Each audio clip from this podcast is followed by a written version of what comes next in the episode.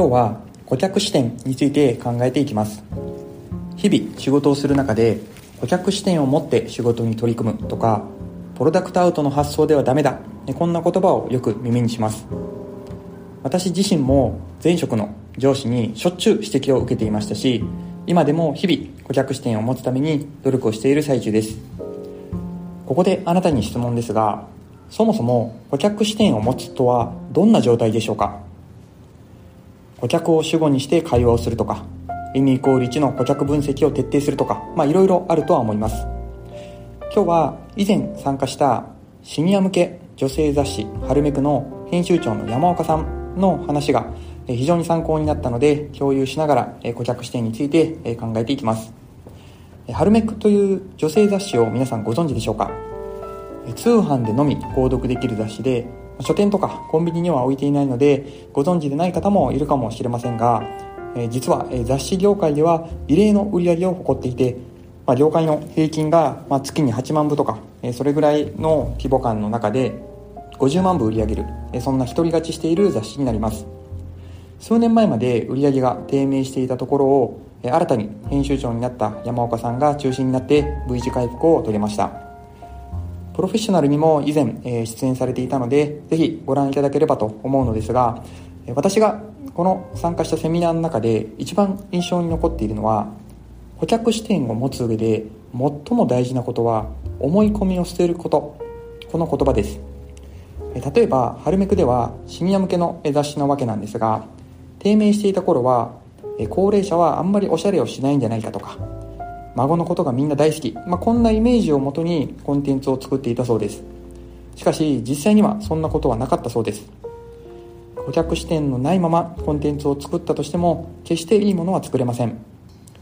そこでハルメクでは思い込みを捨てるためにふたつのことをしました。えまずひとつめが膨大な生の情報に触れるということです。ここで重要なのは生の情報に触れる、それだけではなくてどれだけ多くの情報に触れるかについてです。ハルメクの編集者の人たちは毎月数千枚の読者のアンケートに目を通しているそうです。さらに定期的にリアルの場で読者と会うイベント、これらの観察を通して顧客にとって何が必要か、何に興味を持っているのかというところにしっかり自分のインプットというのを行います。そしてふたつめは定量的なフィードバックの仕組みです。ハルメクではデータチームというものをこしらえていて、どの記事がどんな世代に好評だったのかというデータを定量的に把握することができます。編集者の狙いとは違ったデータが見えたときに、しっかりそのデータに向き合って改善をするサイクルというのが会社の仕組みとしてできています。これらの営みを通して働くメンバーが共通の顧客像というのをイメージしているそうです。あなたの働く会社はお客さん像というのを正しく把握していますか？思い込みで判断していませんか？このように問われるとドキッとする人が多いと思います。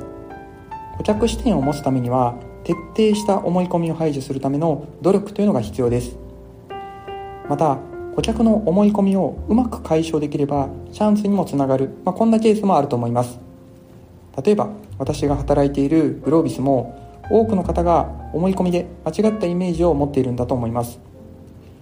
グロービスで学んでいる受講生はおじさんばっかり、もしくは経営層の人ばっかりとか、スタッフを含めてみんなこうギラギラしてて接しにくいとか、経営しか学べないので普段の仕事では役に立たないとか、まあ、こんな思い込みがあると思います。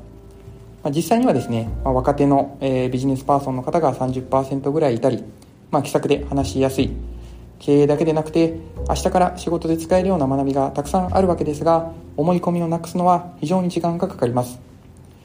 一度生の情報に直接触れて正確な選球眼でデータを見ること、これが重要になってきます。今日は顧客視点について考えてみました。顧客視点のレベルというのは様々かとは思うんですが、ハルメクのような徹底した顧客視点を持てるように私も日々精進したいと思います。今日の放送はここまでとします。また明日の放送もお楽しみに。